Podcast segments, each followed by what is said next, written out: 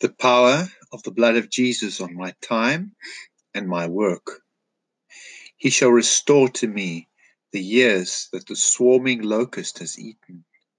He will be the sure foundation of my times, a rich store of salvation and wisdom and knowledge.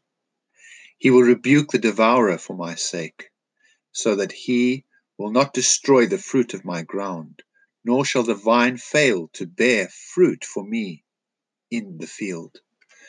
My land shall be a land of delight, and shall be Beulah married.